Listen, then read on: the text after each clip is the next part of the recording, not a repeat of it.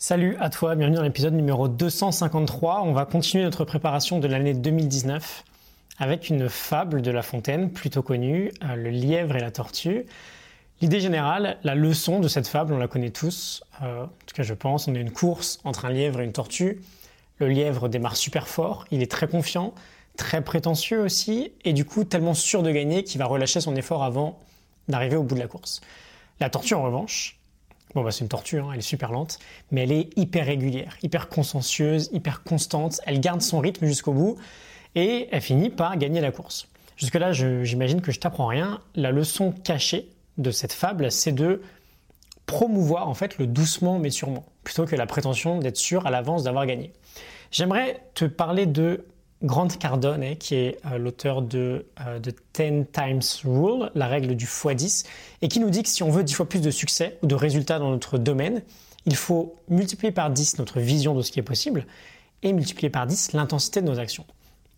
Et malheureusement, bah, c'est top bien sûr de promouvoir la régularité, c'est fondamental, mais si on avance tous comme des tortues, ça va être dur de ne pas mettre 10 ans avant d'atteindre l'objectif que l'on souhaite.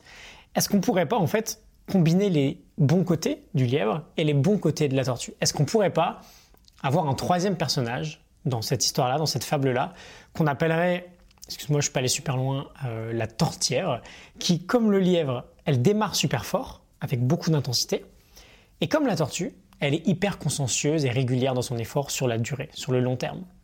On est sûr à 100%, je pense que tu es d'accord avec moi, que si les trois font la course, bah, c'est ce troisième personnage qui va gagner. Et donc, qu'est-ce que ça signifie tout ça? Ça signifie qu'on veut se fixer des objectifs très ambitieux et attaquer nos objectifs avec de l'intensité dans nos actions, avec beaucoup d'intensité. Mais on veut aussi et surtout tenir sur la durée et donc accorder en fait tout autant d'importance au repos, à la récupération. J'aime beaucoup dire qu'on veut en fait osciller, faire des vagues entre des moments où on est on, où on bosse très intensément, et des moments où on est off, on se repose très intensément. Pardon.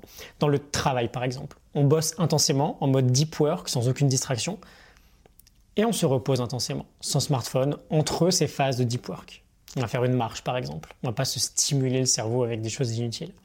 On veut devenir super fort dans la récupération. C'est la même chose dans le sport, évidemment. C'est ce que nous disait LeBron James, l'un des meilleurs basketteurs de l'histoire. J'avais fait un épisode là-dessus euh, il y a quelques jours. Donc, euh, on planifie nos rythmes en fait. En 2019, on planifie nos rythmes. On planifie nos phases intenses de productivité ou de sport par exemple.